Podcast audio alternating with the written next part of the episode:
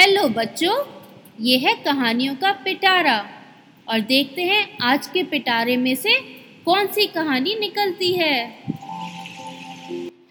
तो आज की कहानी है एक फार्मर की, जिसे अपने खेत के लिए एक बैलगाड़ी, यानी कि बुलक कार्ड की ज़रूरत थी, और वो बैलगाड़ी लेने जाता है। तो सुने कहानी? एक बार एक फार्मर, यानी किसान था किसान रोज सुबह उठकर अपने खेत में जाकर काम करता था, पर उसके पास अपनी फ़सल को बाज़ार में ले जाने के लिए बैलगाड़ी नहीं थी।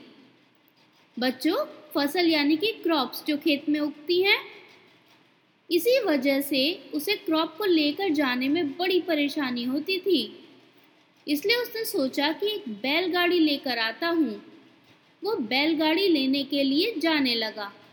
वो चल चल कर जा रहा था कि अचानक रास्ते में उसे एक बैलगाड़ी खड़ी दिखाई दी और वहाँ आसपास कोई भी नहीं था। दूर दूर तक वहाँ पर कुछ भी नहीं था और कोई नहीं दिख रहा था। वो थोड़ी देर वहीं खड़ा रहा कि कोई आ रहा है क्या? उसके दिमाग में आया कि अगर कोई इस बैलगाड़ी को नहीं लेकर जाता तो मैं यही बैलगाड़ी ले लूँगा।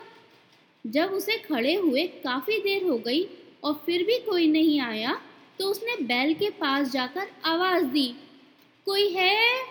अरे भैया, ये बैलगाड़ी किसकी है? पर फिर भी कोई नहीं दिखाई दिया आते हुए।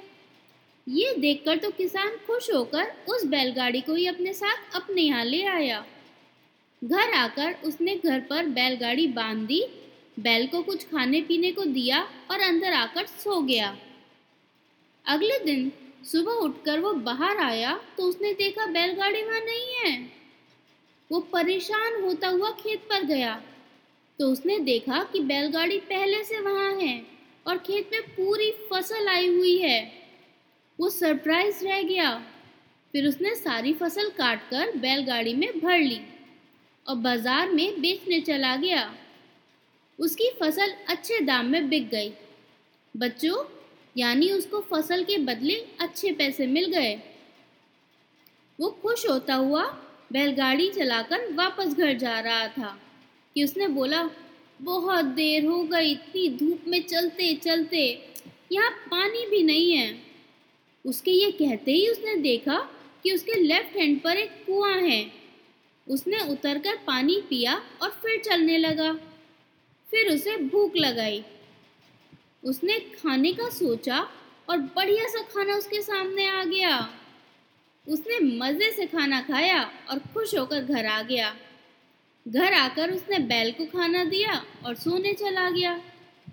अगले दिन सुबह फिर से वो उठकर बाहर आया तो फिर बैलगाड़ी वहाँ नहीं थी।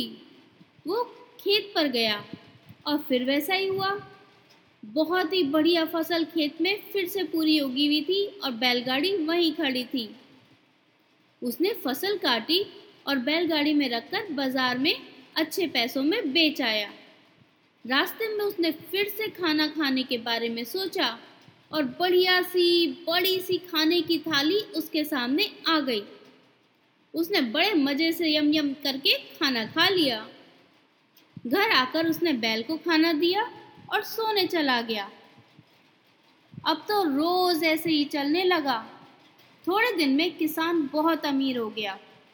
वो अब थोड़ा आलसी हो गया था।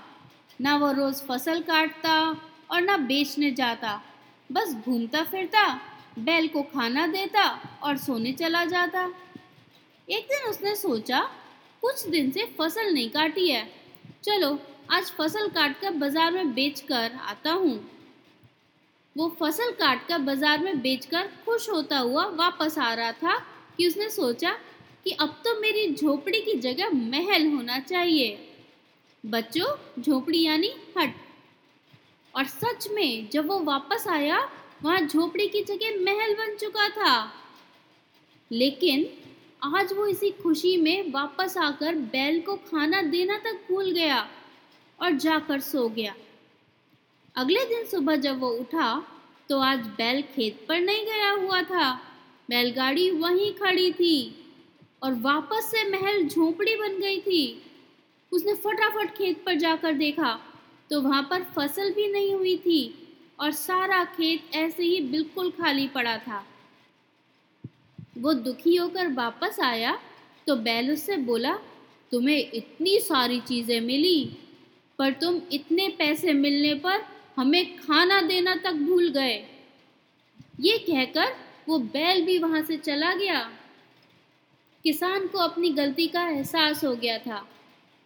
वो दुखी होते हुए वापस खेत पर काम करने में लग गया। तो बच्चों, ये थी आज की कहानी। कैसी लगी ये कहानी? अब अगली कहानी कल सुनेंगे।